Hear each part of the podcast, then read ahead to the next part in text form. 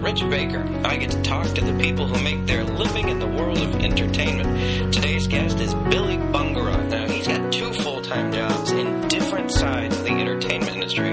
First of all, he's in a band, and he started the band J.C. Brooks and the Uptown Sound, which just released their label debut album.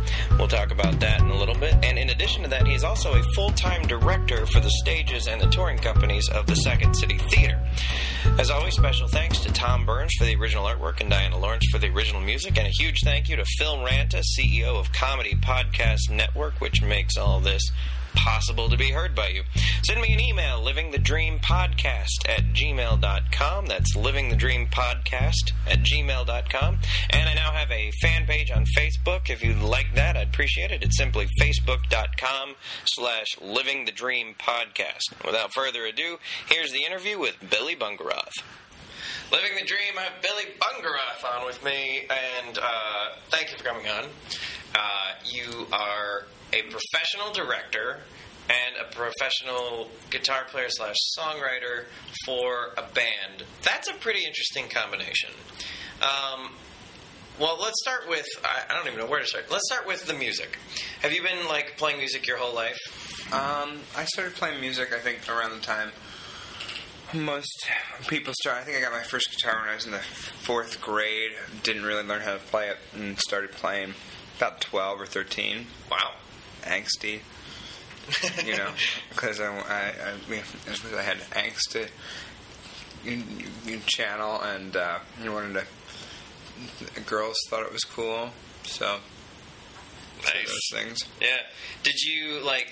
Did you ask for the guitar, or did was it like did your parents just said, "Hey, we think you'd be good I at think this"? I had a guitar for a while, and then I started to hang out with some. Um, I started to hang out with these guys. I was living in Colorado, um, and I started to hang out with these guys who actually could play, and I wanted to be like them. So, um, you know, I started practicing, trying to learn songs. Yeah. Did you take any kind of lessons, or did you kind of just teach I did yourself? not. I took. I've taken sporadic lessons every once in a while.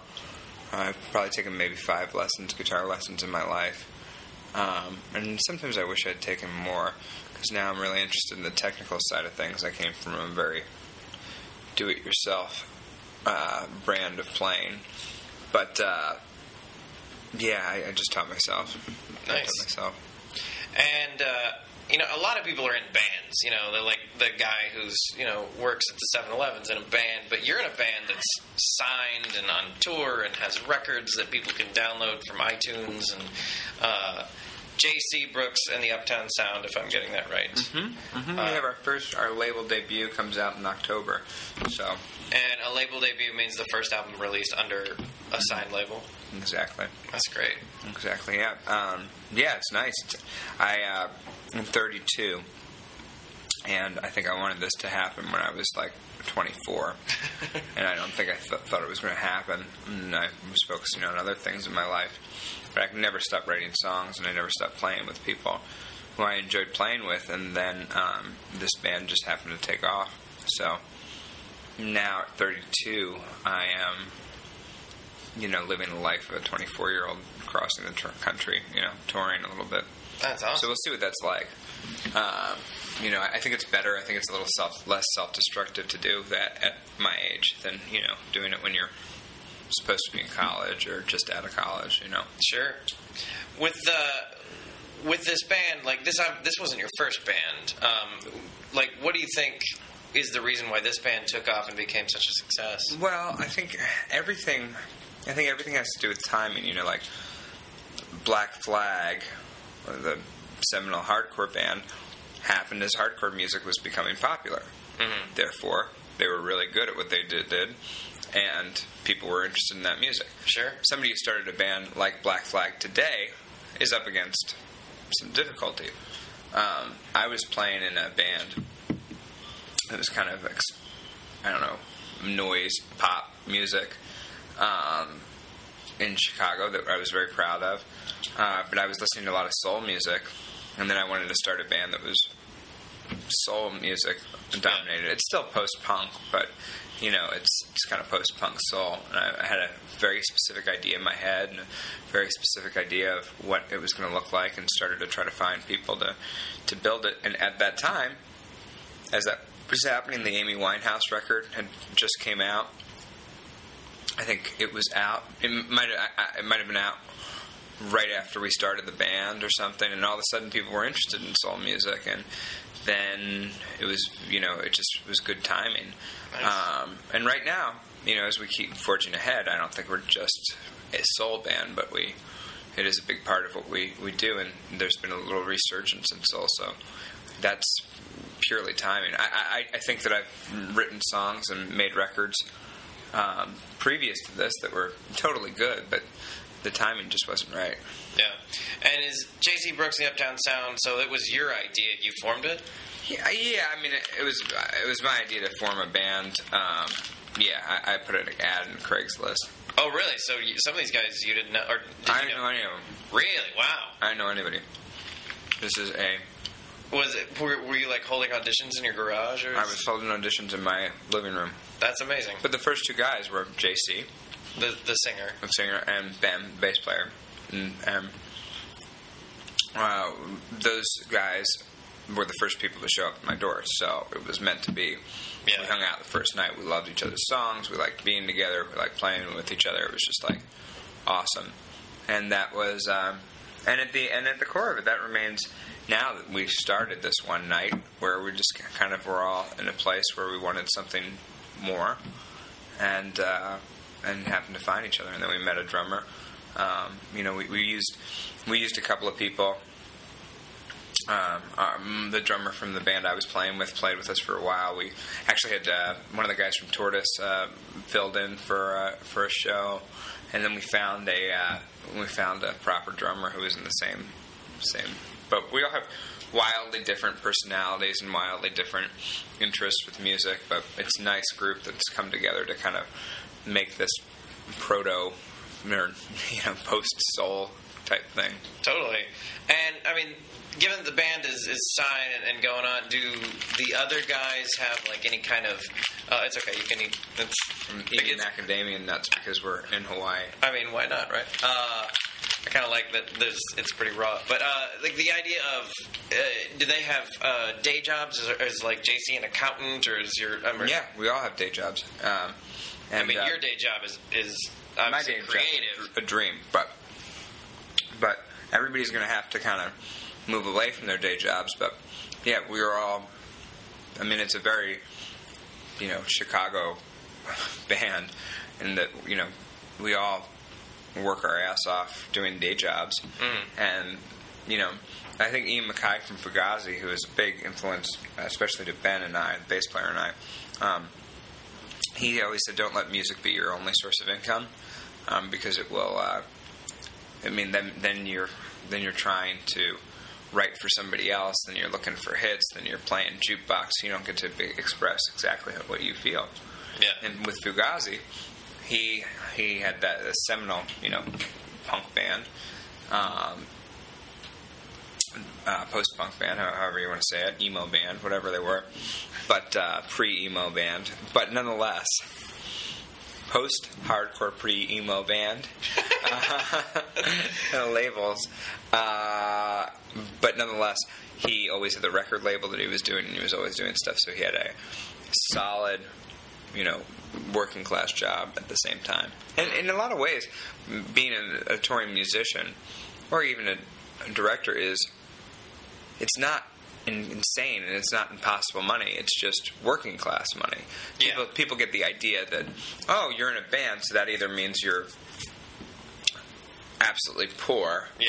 and you don't really have any and you're just lazy or you're make a bazillion dollars and you're but that's not necessarily the case if you want to tour and you're not afraid to play a couple of gigs that are you know street festivals or a wedding here and there and then you're and you're on the road and you're touring and you're working you're just working very hard for you know a very um, realistic amount of money it's not it, playing music isn't a get rich scheme quick Yeah. uh, as a lot of people I think think it, it is. It's just Yeah, I mean, growing up, I mean, I, I had absolutely no idea until probably college that you know there were people who made a living off music that weren't ultra millionaires and you know in the huge concert venues. And And most like and most do, and you know, we being a soul band, we'll play with. Uh, we have horn players who play with us a lot. Can't always afford to take them on the road because we have to make money for the principal players in the band. Yeah, because that that sort of thing happens. But then you also have bringing the horn, the, all those guys. They're all they all went to school for music, and they all play and give lessons, and they're all professional musicians. So being a professional musician, if you're after fortune and glory, there's very few places, you know.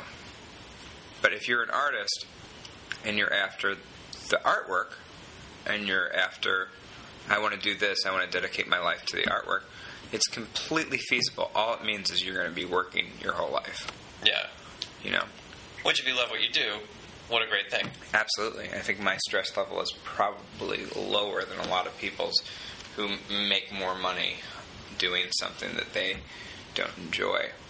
You know, Absolutely. Um, when it comes to songwriting, um, did you? I, I know that you don't write all the songs for JC, but you write a good amount of them. Were uh, do you guys collaborate and kind of how does?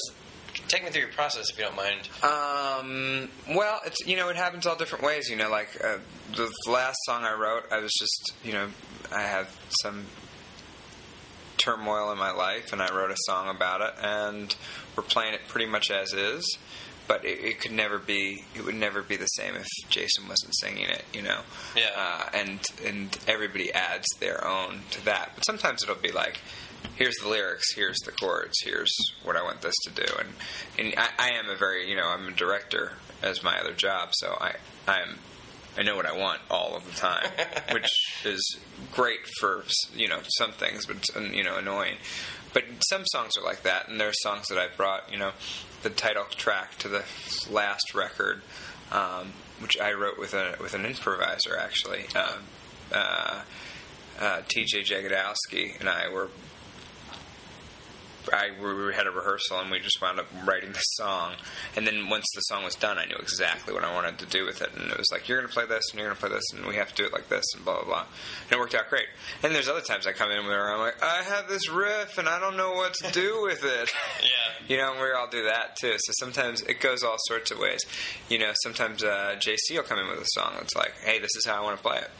You know, and if you guys want to play it like this, let's do it. If you don't, I'll Keep it for. keep it for something else. Keep it for uh, you know another another day.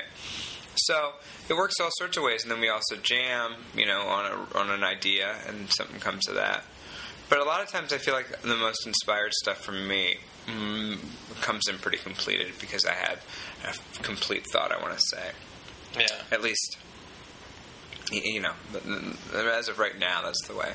Wow. But then there's songs I'm really happy with that you know have been fully collaborative, and and I'm not the most musical as far as music theory goes person in the band, so I might have. Uh, there's all sorts of other hands in arranging the horns and arranging this. Our drummer um, Kevin is uh, has a great mind for the mathematics of music, so you know, and uh, another collaborator who's kind of an unsung hero um, for some of my songs is a guy named Alex Hall who did horn arrangements for the record, and it's really just me saying, Alex, how do I get it to sound like Stax and you know 1965? How do I get it to sound like this? And he's like, oh man, oh man, oh, it's easy. You just you know blah blah blah. And then we get there with some of their horn arrangements or string arrangements. That's awesome. Uh, I feel like I could probably ask you a zillion questions about this band that I um, just I just don't know anything about it. But like one thing that I'm intrigued by is as the new media is, uh, uh, for lack of a better word, with iTunes, Mm-hmm. it seems like you don't like the the idea of you know when I was a kid I would buy a CD and it would be an album, Right. Like whatever, and uh, Absolutely. now you don't really have to have an album in order to be successful or, or whatever. No, so you don't even need a label to some degree. You know, you can. You know, it's it's the Wild West. Yeah. The problem is, is it's also the Wild West as far as money goes, um, and I'm just to set the record straight, I'm usually not this focused on the com- commerce side, but it seems like that's what the podcast is. Oh about. well, I mean, I'm asking. Like, please. Yeah, yeah, yeah, yeah. So I, I just wanted, I, No, wanted, I wanted you to know that I'm. I'm You are the eight. T- you're you're absolutely not that a, a person focused on money based on how I know you. But um, but anyways, nonetheless, uh, the the thing is, it is like the Wild West in that you can do anything now. You can make a record and put it out, and a million people can hear it because you have a video on YouTube, and the whole thing could have been done for six hundred bucks. You know. Yeah. On the other hand, um, you know, nobody buys records, and it's very hard to monetize a good song. You know, the only way to monetize it is somebody buys it for a commercial. Yeah. There's no MTV. Like the radio play, especially for new music, is. I mean, for new music written by a band, or you know, is, is scant at best. The best thing you can hope for is that you get a cult following. You know, what used to be called, you know, underground rock or indie rock or whatever. Sure. You get a cult following, um, and that somebody puts your song in a commercial. And you know, I, when I was growing up, that was like the worst thing ever. I remember when Pete Townshend started putting his songs in all the commercials. I started to hate Pete Townshend for it. I, you know, Like a sellout kind of thing. yeah, absolutely. You know, we grew up in the the, the Nirvana age. Everything, you know, after Nirvana, it was like, uh, it was like, oh, well, corporate magazines still suck. Everything sucks. If you sell out, it sucks. And now we're in this age that, like, you know, the Black Keys, they're they're a great band. And they got their songs and commercials. You know, Sure. We played with uh, Peter, Bjorn, and John the other day, and they're a great band. They got their songs and commercials. There's all these people, and that's the only way you can l- monetize things and live. Um, we haven't been approached yet, so I don't know what will happen. I can't imagine I'm going to say to you know our if, if, if somebody said to a, a song that I wrote, Uh-huh. and when we you know we you know just because I wrote the song, everybody gets credit because we all added things to That's it. Know? very judicious of you. Well, that's how you know. That, that's how. That's how. That's how we we work. You know, we whatever. Everybody in, in our band, even even if, if, if even if it's a complete thought, like it wouldn't be the same song. Jason wasn't singing; it would be the same song if Kevin wasn't playing the drums. But are you going to say to the rest of the band, who's you know trying to pay the bills and trying to like you know live that hey you know we're not going to put this hey we're not going to put this song in a commercial man. Sorry i don't want to sell out. You know all these people have quit their jobs for this music. So you know I, I can't imagine it'll be a tough decision if somebody does come knocking at the door but it would be very difficult to say no. Yeah. you know? What um is there a band that that's still around that like if you could share a bill with them like you would like if there's like that one band oh man I would love to open for them or, or whatever Well, you know, for a long time it was Wilco, and we have gotten to play with them. Oh, and and that that was a really big deal for me this summer. As we we covered one of their songs, and I was a huge fan. Um, growing up, uh, you know, um, and uh, you know, we, we got to play, and Jeff played on stage and sang with us. Has has played on stage with us twice, and that was really huge for me. Um, you know, there's so many of the soul bands, so many of the soul singers are gone. I've gotten to play with a lot of great soul singers. Syl Johnson, who I have been a, a fan of for a long time. Um, Ronaldo Domino uh, is another guy who I've met from that era. Um, uh, but uh, but Wilco was a big deal uh, to to open and play for. But yeah, there's tons there's tons of other bands. There's a lot of new bands that I hear, like you know, like you know, the uh, the, the Dum Dum Girls is this band I like. You know, there's oh, there's so many there's so much great music. I hate it when people are like, oh, there's no great music happening. There's just like you know, well look these are people that bit probably just listen to the radio just listen to the radio or are getting old and have stopped going out and actively searching for searching for music. In, in Hawaii here, I've uh, Jacobs turned me on to uh, Solid Gold from Minneapolis and Washed Out. These great electronic bands, LCD Sound System. I, mean, I love what they do. Mm-hmm. I've gotten to, we've gotten to play. My, if you haven't already guessed, one of my favorite parts of being a musician is getting to meet musicians that I've looked up to. Oh, wow. And you know, uh, we got to play at a festival with Levon Helm from the band. You know, we got to do these things where it's like, oh gosh, I'm so excited. And I, I always take pictures with the bands, and I always like meet everybody, and I'm I'm still a huge fan. One thing, and this may seem trivial, but I'm, I'm just curious. Like, uh, bands have such a wide array of, of names. How did you guys come up with J.C. Brooks and the Uptown Sound? If you don't mind me asking. Um, you know, Jason Brooks is, you know, J.C. Brooks. So Sure. that was that was it. Uh, I wanted I had wanted to start a soul band when I was back in college called the Uptown, and the ba- bass player had recently been in a band in Boston called the Beatdown Sound. So. I don't remember how it all came together, but it was J.C. Brooks and the Uptown Sound. And does anyone in in the band have any kind of like? Is it weird that one person's name is in the? Not really, because I think that part of the model was, you know, Otis Redding, James Brown, you know, um, at at least initially, you know, uh, you know, Johnnie Taylor, um, th- those types of things. Gladys Knight, for for that matter, you know, Jason always takes a lot of solace in female singers as much as male singers. Some of his favorite singers are. Uh, um, you know Tina Turner and Patti LaBelle at the same time.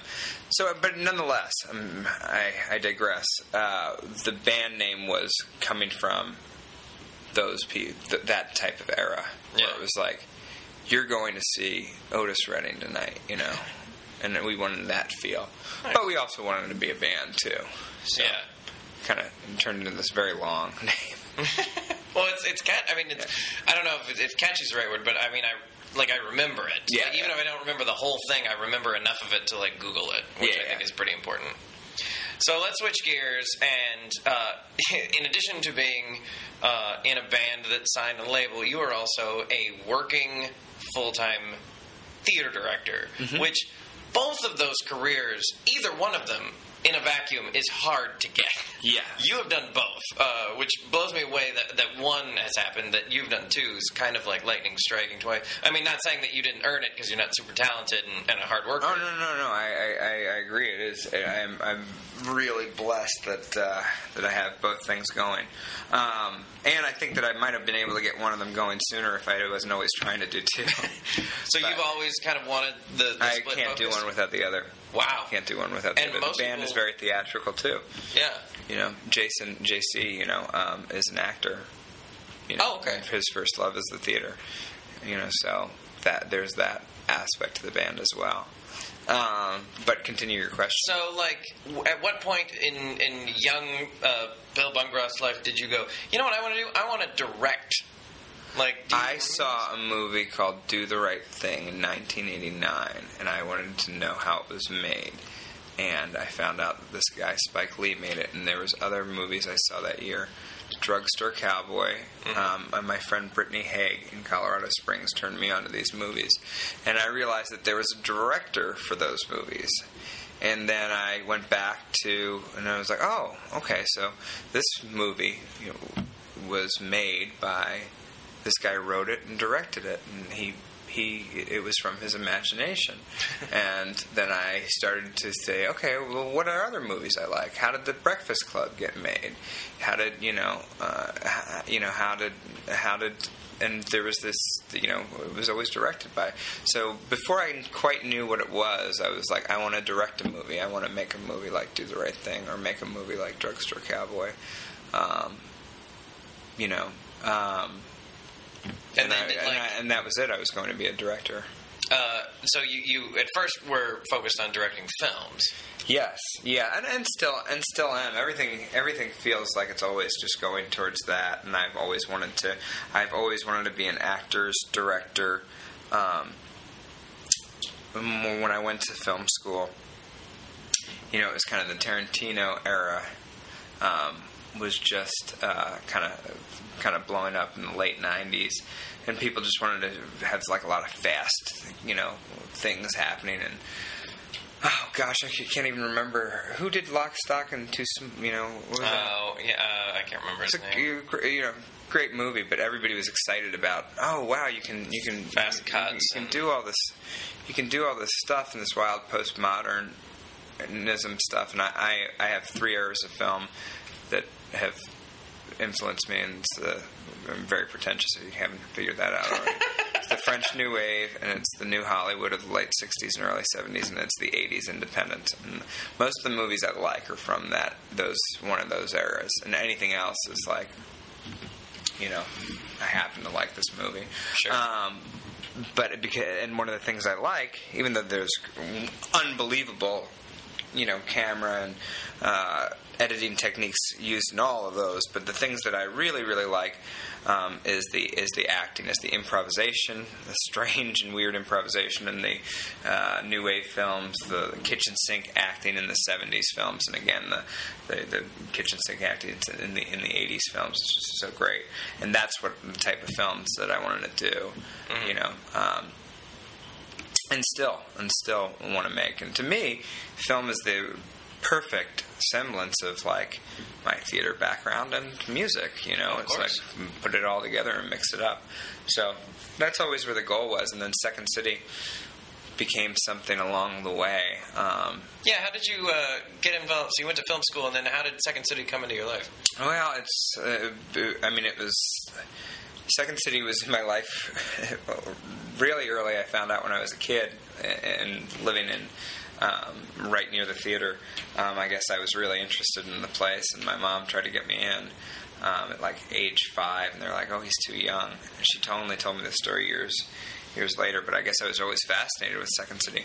But I had kind of forgotten about it, and then uh, I was taking a year off. I had left NYU, and I was taking a year off, and I was at the Old Town Ale House, which was this bar next door. And I was in there. I was about 19 years old, and I was. Um, I had heard rumors that it was like it had some vague Beat Generation connection to the bar, and I'd gone to the Village Theater, which was at the time the oldest theater in Chicago, movie theater, to see this Beat Generation movie, and then I was hanging out at the bar next door, and I wanted to watch SNL because I was, you know, 19. And the, you know, that's what you do. I Sure. still watch SNL, and uh, um, and this guy told me they you know they weren't going to turn down turn up the volume and this guy told me why don't you go next door to the free set? And i went over to second city and i watched the free improv set. And this is about 98 and you're looking at the cast of psychopath not taken which would become my favorite show Uh-huh. main stage show. Um, and it was just one of those revelations of okay this is, has something to do with do with me. And I found out Mike Nichols had something to do with it and he was one of my favorite directors uh, at the time and still is and then it was just like uh, okay well I have this I have something to do with this place and then I went to went back to college, you know, basically got a degree, went to Spain, you know, I did my whole adventure thing and uh, and then landed back in New York City with an internship for SNL. Oh wow, I Um, didn't know that. That's great.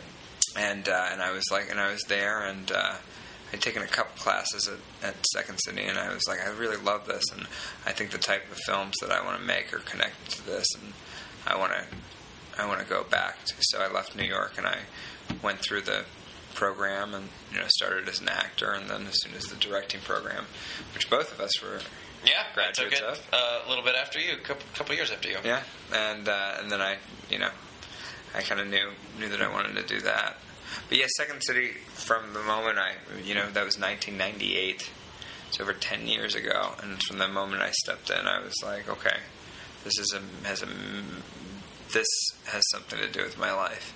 And it always and it always has felt that way. I you know any corporation you work for is going to have you're going to have your ups and downs. You can't you know it's a it's a business.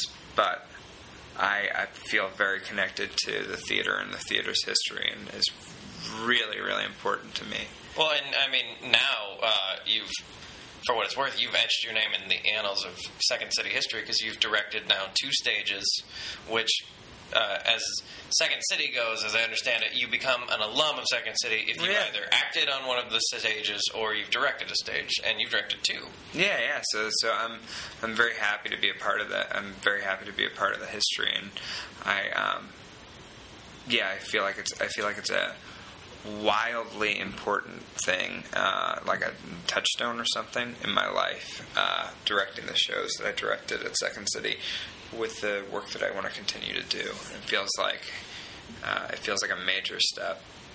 Uh, was not only going through the the whole world there, but especially working with the people, the actors I did in the resident stages, and and uh, and and you know that that part of my life is very very important. I feel like Have you actually directed any films? I have. I've directed. Uh, you know, I directed. You know, films in college, and I directed a TV pilot. Oh, wow.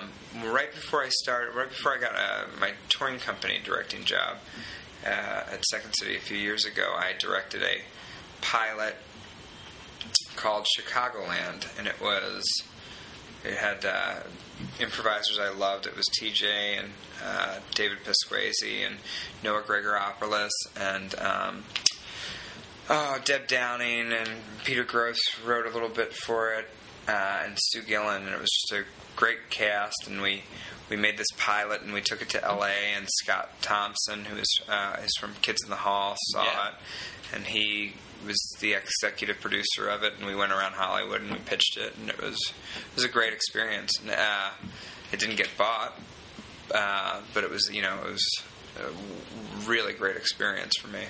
Absolutely. Um, I was sad. I, I would have loved to have worked with those guys on a, you know, weekly basis, creating a show. Maybe one day I will.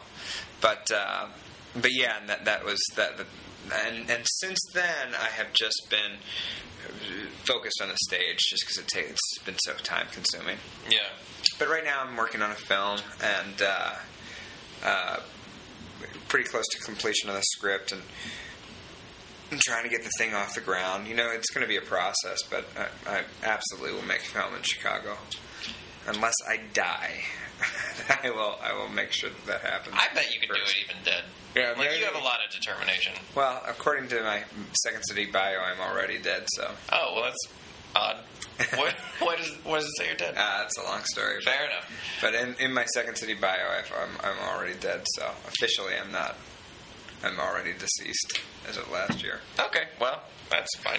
Um, it's nice to have a dead man on, on my podcast. Uh, so, you uh, you you come off and like uh, to me at least uh, as like the the coolest guy. Like you're like a surfer and a, you've lived all Well, I'm this, not a and very you're good like. surfer. I'm not a very. I, you don't. You don't have to be good, but you like know it. Like you just like. I mean, and that's just like one thing. You're like, oh yeah, I went to NYU, and like I like French New Wave cinema. You're like that guy, you know, like that's super cool. But you were also. It sounds really pretentious. I sound like a really Is it pretentious is it pretentious, or is, I think you actually live it? But uh, you also are kind of a goofball when you want to be. Uh, what makes Billy Bungeroth laugh? Um, well, I really disturbing stuff. Okay. I think. I think you know. I mean, my favorite comedies. If you really, you know, I've Sure. a lot. Bring it. Um, Rosemary's Baby makes me laugh. That's your favorite comedy? I love it. I love it. I just think it's so funny. I talk about it all I do time. remember the first time I, I watched it, laughing at the part where they're like, "Satan, hail Satan, hail Satan." It's great. It's I love I love movies that have every that have so many genres in it you don't know what to do. Like Blue Velvet's one of my favorite movies. Sure. Yeah, okay. And it's like is it funny? Is it horrifyingly scary? I don't know what to do. I love that. I don't know if I could make a film like that, but I I, I feel like they are they are on such a great level. Movies like that. Um, that makes me laugh. Um, a Hard Day's Night makes me laugh. Um, I was watching Stand by Me's might be my you know one of my top favorite movies. That makes me laugh. I laugh at you know. I, I guess whatever, but I do laugh at really demented stuff. Demented, Mo- mostly, mostly, yeah, mostly, yeah, mostly. Um, yeah, I, I think I enjoyed working with the main stage cast recently because they were just have just sick, sick Horrible sense individuals that should never leave. But the that's theater. satire, you know. Well, It's I mean, like- and, and I think that's what's so great. Um, Wonder Showzen. You ever see Wonder Showzen? I know. Sometimes I'm watching it and I'm like, oh, the the, the original Office made me laugh harder than anything. Really? The Okay. third episode of the, I think it's the third episode where Oh, it's the British Office. the British Office. That made me laugh so hard. I was like, this is unbelievable. Wow. I saw that. You know, there's those things in your life where you see, like when I saw Do the Right Thing, or when I saw Rushmore, or when I saw the first Office. It was like, oh my god, they've taken it to another level. You know? Oh, that's awesome. Yeah. Uh, okay, this is a question I ask all my guests, uh, which is if in, if in a horrible hypothetical world we took away music and theater and film, uh, is there a career path that you are aware of that you could do that that you could live? Absolutely not. Absolutely not. No. Uh-uh. I've tried to do stuff like that. I will. You can put me in a nine to five job. I can get a nine to five job. I can. I can look clean cut, and I can. Um, I can act. I can be charming in an interview, and I can get a nine to five job. I could never keep it because I'd start staying up late at night, making up weird things, having weird ideas, not sleeping, coming into work a crazed madman, and getting fired. What- And that's happened Okay, over and over again. what's the worst day job you've had? Uh, I sold. I, they're they're all you know they're all great, and but I you know selling burritos out of a truck. Um, I did that one summer.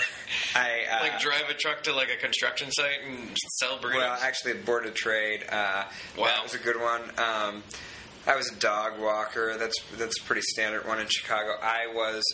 Uh, I worked for a slumlord in Philadelphia, of course you did. Pennsylvania, uh, and I would have to go collect the rent from people. You were a Shylock kind of. Yeah, I was Shylock. Yeah, I would have to go collect the rent uh, from people. I had terrible jobs, and he would come in, and I, he would come into the back office, and I would be like, like listening to like you know like uh, Brian Eno or some sort of like you know ambient or like weird you know to him weird stuff, and he would come in and be like, "Is something wrong? Are you depressed?" And I'm like, no, no, no, uh, no. I just want to work with one light on, and you know. You know, that, yeah, I could not hold down a, I could not hold down a regular job.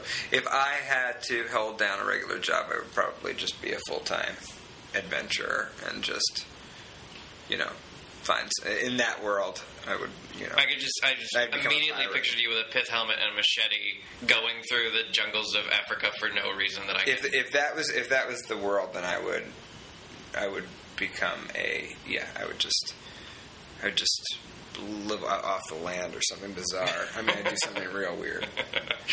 Uh, okay, so what do we want to plug? Uh, go to iTunes and look up JC Brooks and the Uptown Sound. Absolutely. Plenty of songs on iTunes that you can download. Yeah. Um, if you're in Chicago, you just recently directed the ETC show, right? no, I'm sorry, the main, the main stage show, uh, South Side of Heaven. South Side of Heaven, playing the main stage of Chicago's Second City. Mm-hmm. Um, and who knows what else is to come from. Uh, Absolutely. What's And, your uh, website for the band? Um, oh, you just you can just look up J.C. Brooks and the Uptown Sound. There's multiple websites. Okay. Uh, and uh, yeah, yeah, that's about that's about it. Awesome. Uh, well, we'll end with the outro music. Uh, one of uh, we'll end with the JC Brooks song. Sounds good. And uh, thanks so much for being on Living the Dream. Thanks for having me. Thank you to Phil Ranta, CEO of Comedy Podcast Network, Tom Burns for the logo, Diana Lawrence for the original music. Send me an email, livingthedreampodcast at gmail.com. Like our Facebook page. I appreciate all the feedback, so keep it coming. Helps out a lot. Now, we normally go out on Diana Lawrence's lovely piano melody, but today I'm going to leave you with JC Brooks and the Uptown Sound. This is off their label debut album, Want More, and here's the song, Everything Will Be Fine. Living the Dream. Yeah, yeah, yeah. I